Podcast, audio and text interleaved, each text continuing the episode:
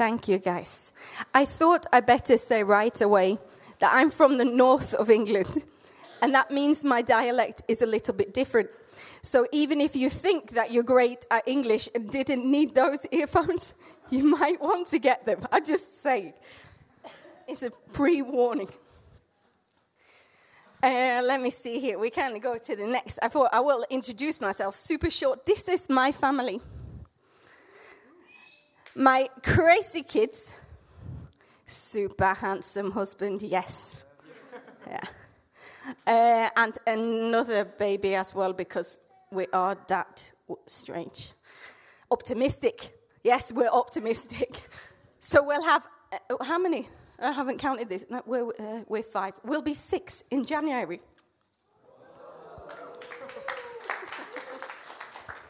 Keeping life simple. Actually running our own kids' church. You could call it that. I've been in Stockholm in Sweden for 15 years. Was supposed to be one of those gap years after university. So I was kind of tricked into the country, but I have voluntarily stayed. So I'm voluntarily chosen again to be there because we nearly moved and we chose to come back. So I feel like a whole new face in Sweden. I'm going to talk today a little bit about God, the Father's love. And I asked Fleming and Anna, the other Anna, and many conversations that we don't remember. I asked Fleming, what do you want me to talk about? And the message that came back to me is something you're passionate about. That's a good idea, isn't it? Is there no point talking about anything else, basically? So one of the things that I am passionate about is the way that God loves us. The way that he pours his love over us. The way that he gives it unconditionally, without measure. So that's what we're going to talk about a little bit today. And I'd like to kick us off with a prayer, if that's okay. Or I have the mic, so yeah, do what I want. It's cool. Okay. Father, we just give this morning to you again and again and again and again. Lord, there is no point in our talking about you without your presence here. There's no point in our worship if it isn't focused to you and given to you and poured at your feet. I thank you that our prayers are sweet incense in your throne room, that our worship reaches your ears. Father, we want to be open to listen to you now. I would like to push aside any smart thing that I might think, that I might say. Father, push it all aside. I pray that all of the human mumbo-jumbo stupidity would just go on the side, and that, Lord, you would speak to each person here today what you want to speak to them, that you will convict their heart of what you want to tell them. Father, we want to be open to hear from you, open to receive from you.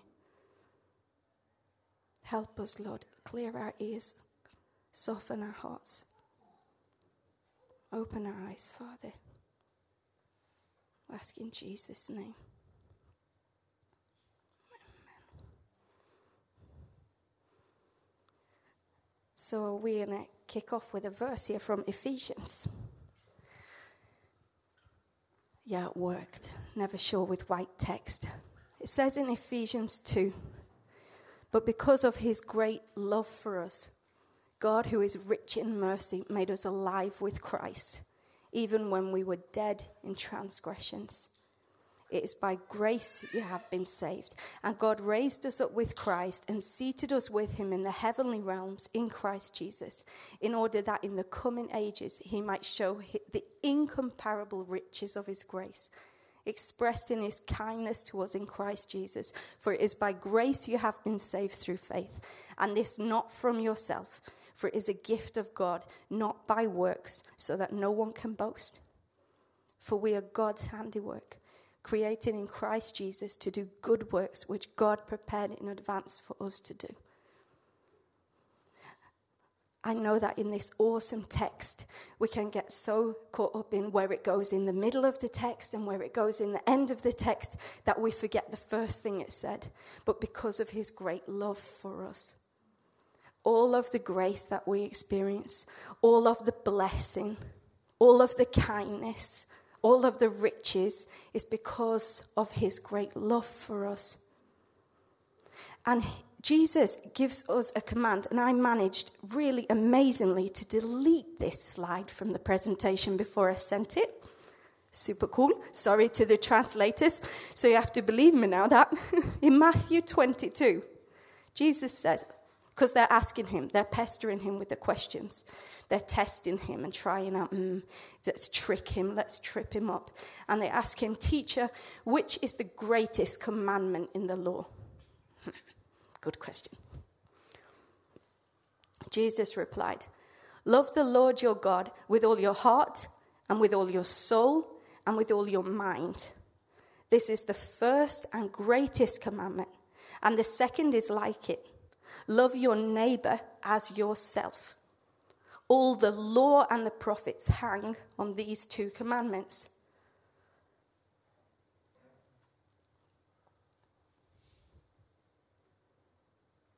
In the end of Jesus' ministry, walking with the disciples in Matthew 28, and there is a slide for that, Jesus comes to them and says, all authority in heaven and on earth has been given to me. Therefore, go out and make disciples of all nations, baptizing them in the name of the Father and the Son and the Holy Spirit, and teaching them to obey everything I have commanded you.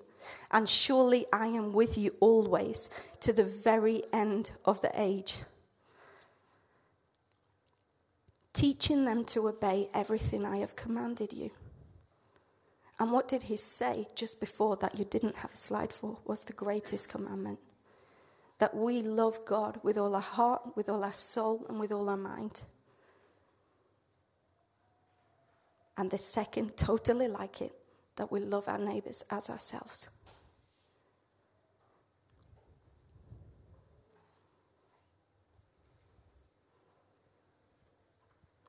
Again in Matthew 28, he says to them, dear friends, let us love one another, for love comes from God. Everyone who loves has been born of God and knows God. Whoever does not love does not know God, because God is love.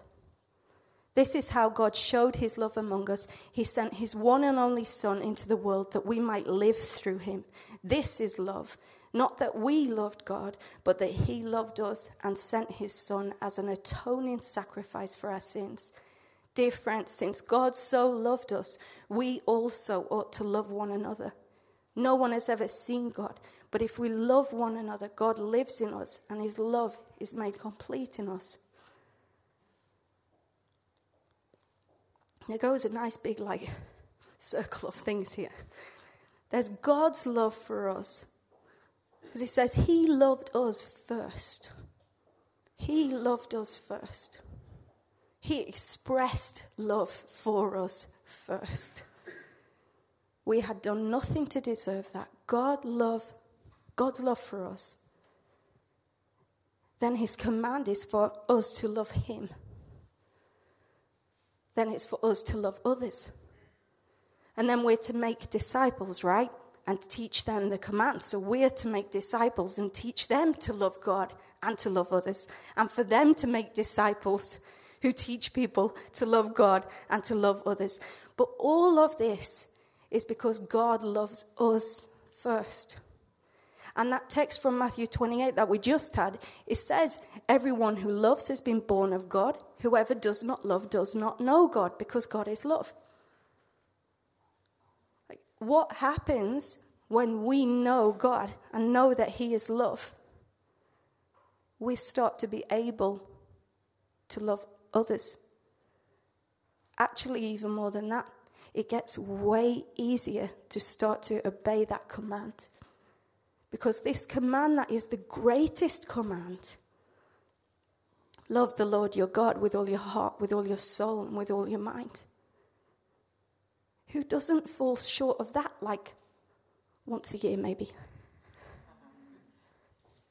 like maybe once a week, maybe a few times a day. Maybe we're giving up thinking about it because it's actually not something that we can even do. And it's the crazy thing that, we can't do it on our own.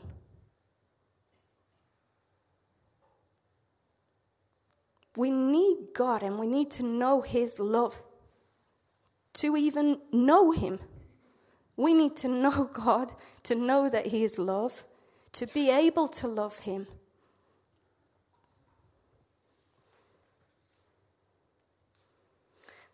So I started to think about something. And that was, it was like this moment. What do you call it? Kairos moment. I was going to say euphoria, and that's the wrong word. The light bulb went on. It was, wait a second. God does love us. Like for anyone who's dug into the Bible a little bit, it's very hard to walk away without the picture that God loves you. He loves you with a never-ending love. And I know that there's people who feel that they're not deserving of that love. I totally know that. There are multiple friends that know and feel because of what's happened in their life, because of what's been done to them and what they've done, that they might look gorgeous on the outside, but that they are unlovable. But that text that we read, that first one, it says that he loved us and gave his son for us even when we were dead in our transgressions. We couldn't have been more dirty, more covered in shame, more covered in guilt, more unworthy of love when he poured out his love for us. So he loves us. And this light bulb moment was like, wait a second. If we are going to obey that commandment of loving him, I think that there's something we have to do. Like, whoa, this was cool. We have to let him love us. Because he does love us. But we have to let him love us. We have to let him pour out his mercy on us. We have to let him fill our cup to overflowing. I wrote some little notes for myself, but it said like, let him shower you with patience and grace and mercy. Let him fill your bucket to overflowing. I was wondering, after bucket, I don't know if the Bible talks about a bucket, but it talks about a cup. Your cup overfloweth, it says in the King James. He will make our cup, our source, our life center to be overflowing, to be rivers of life coming out from it. Not just like a nice pool to swim in, rivers of life coming out from it. I wrote some good stuff here, I better read it. Let him quench your thirsty soul. Let him sing over you. Let him wash you whiter than snow and pour out his patience and grace and mercy over you. Let him fill your cup to overflowing, your empty source to a flowing river. Let him lift your feet out of mud, out of mire. There's this word, sticky mud that you can't lift your foot out of. Let him lift your feet out of it and set your feet in high places. Let him lift you on the wings of an eagle. Let him speak his mind and his thoughts over you. Let him show you how he loves you. And this is the amazing thing. This is the light bulb. Because then you will fall in love with him. You will fall in love with him because you see how he loves you. Because he loves on you and loves on you and loves on you and loves on you. And all of a sudden that commandment that is the greatest commandment isn't something that you have to do and achieve. You're going to love him back. I had this crazy example and my notes look terrible. And there's like ones and twos and arrows all over the place. There was this example and I crossed it all out. But I'll take it anyway. Change my mind. You saw those pics of my kids. That little youngest one, he's 4.5 years old. I could tell you about him and tell you about him and tell you about him. He is one cheeky, crazy little kid. He throws himself from ledges. He throws himself without a care in the world because there's a reason. He's not nuts. I've wondered. I've really seriously wondered if he had no perception of space and depth and danger and height or anything, just like oblivious. Maybe he needs glasses. No. He throws himself because he knows that Mama's going to catch him anyway. However far away I was and however stupid he jumped, he throws himself onto our backs. You can walk past the sofa and suddenly he's on your back, clinging on like a monkey. But he still knew that you would catch him, but you didn't even know he was coming. Now, I can tell you about him and tell you about him and tell you about him. He's a cute little kid.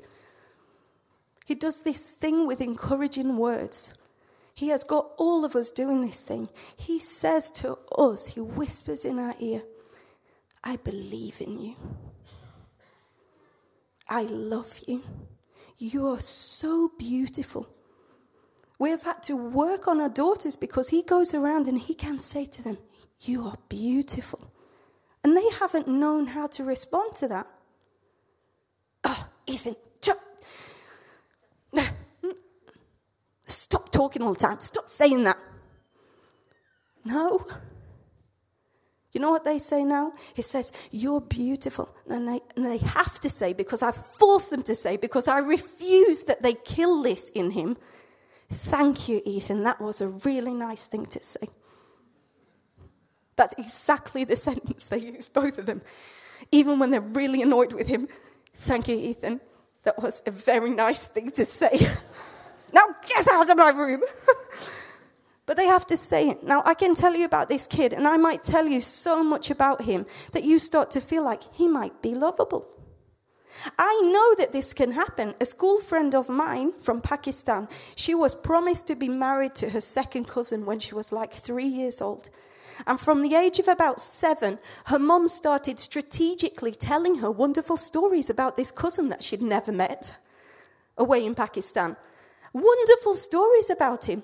Wonderful stories. Even before they could even start to write to each other, she started to feel like he was a good guy. Yeah, she was a bit interested.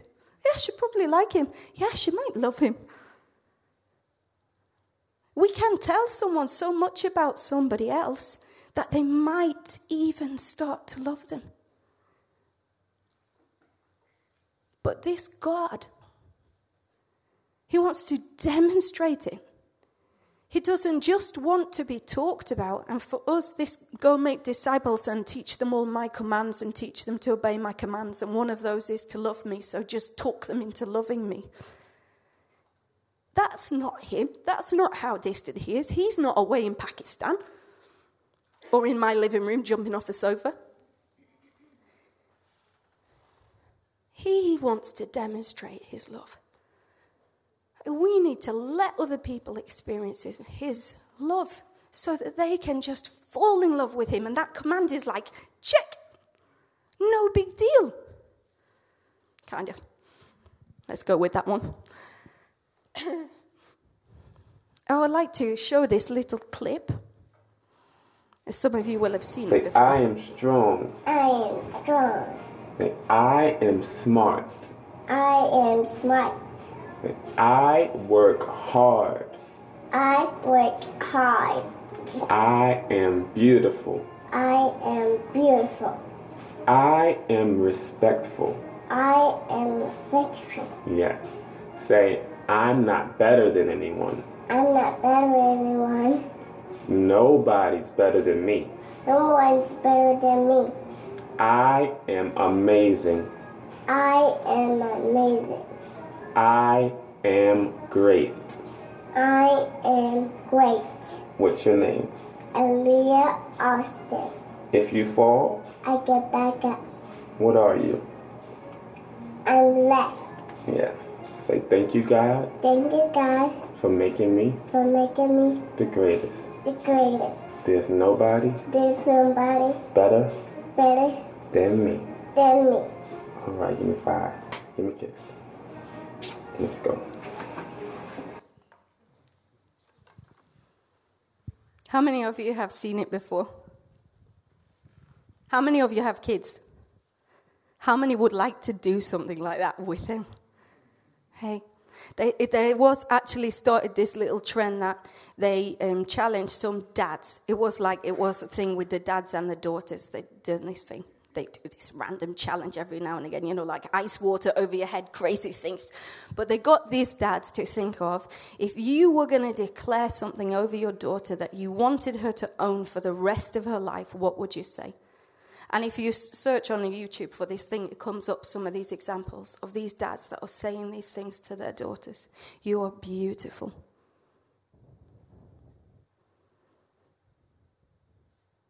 You're worth more than gold. You're completely loved. Unconditionally loved. And there's this little 2-year-old that's going, unconditionally. Unconditionally loved. There's these comparisons sometimes in the Bible, like God says, it says like if a father would give his hungry child a loaf of bread, how much more wouldn't God take care of us? If we can say these things and speak this love over our children, how much more cannot God speak over us?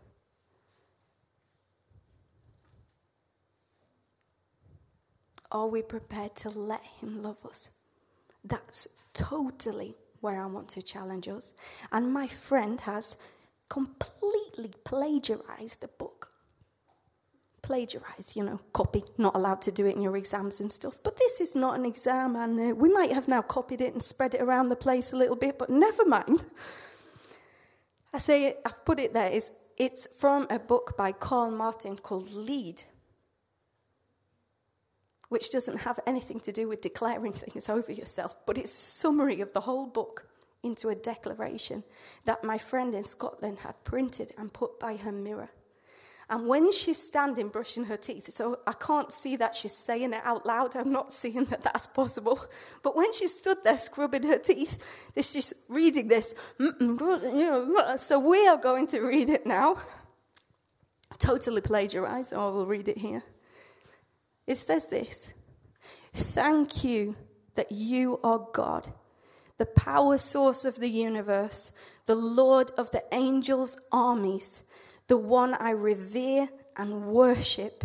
You are my Father. You care about the details. I don't need to be troubled or anxious because you have my back. You intimately know my situation, my diary, my relationships, the things that weigh me down, my heartache, my marriage, and my kids. All power, competence, capacity, and resources of the creator of the universe are complete in you. You care about my upset and anxiety. You empathize with my situation because you have experienced it in Jesus. You understand my heartache because you are a father. You are the Father. You are my Father. And you are bigger than anything I currently or will ever face. You are more than enough. Today I choose to believe this. Today I choose to trust you. Today I ask that you will provide everything we need.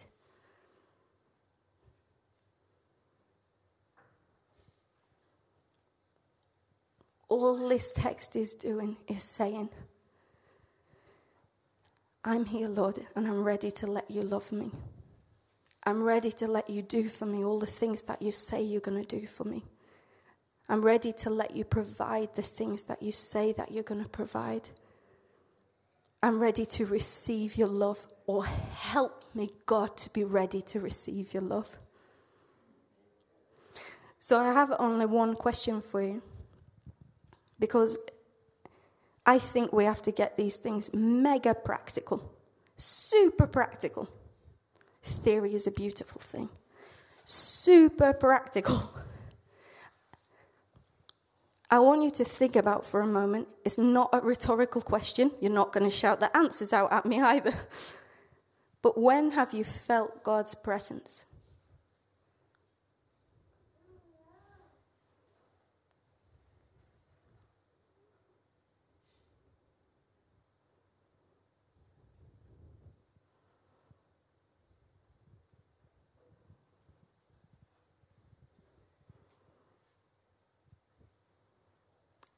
Where were you?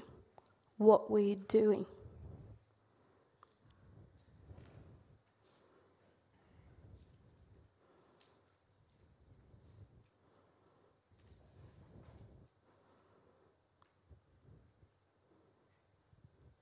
Some of you were worshiping. Some of you were taking a walk. Some of you were in a boat in the middle of a lake. Some of you were reading the Bible. Some of you were dancing your ass off. There's reasons there are club churches in England. But where were you? Because I will leave you with one challenge. I've coached so many people, Christians, who have fallen under a little lie of believing that they should be doing something else. Like, instead of messing around with their guitar and worshiping God, they should be reading their Bible because that would be more holy. Instead of reading their Bible and diving into it and being completely consumed by it, they should be out praying for people on the streets. Instead of being out praying for people on the streets, they should be on their knees and praying and fasting. Now, all these things are wonderful, good things. They are amazing things. Let's dig into them all. Yes, let's get better at them all. But when God was talking to Samuel, in the Old Testament, in 1 Samuel, he was talking to him. Samuel wakes up and runs to Eli. What did you want? I'm here. I didn't say anything. Go back to bed. He hears again, Samuel, runs to Eli. What do you want? I'm here. Go back to bed. Again, third time Eli understands it's God that's calling him. And do you know what he says? He doesn't say, great, go and take out the Torah and dig into the word. Great, go and feed the hungry. He says, go back there. And next time he speaks, say, yes, Lord, I'm listening. So here's my challenge to you. If there's things that you do when you know the presence of God, then go back there. Don't believe it's silly, I want to say stupid or something. Don't believe a stupid little lie that you should be doing something else. If God is speaking to you in something, go back there. Do that. Do all the wonderful other things as well, but not at the expense of being in the place where you're with God.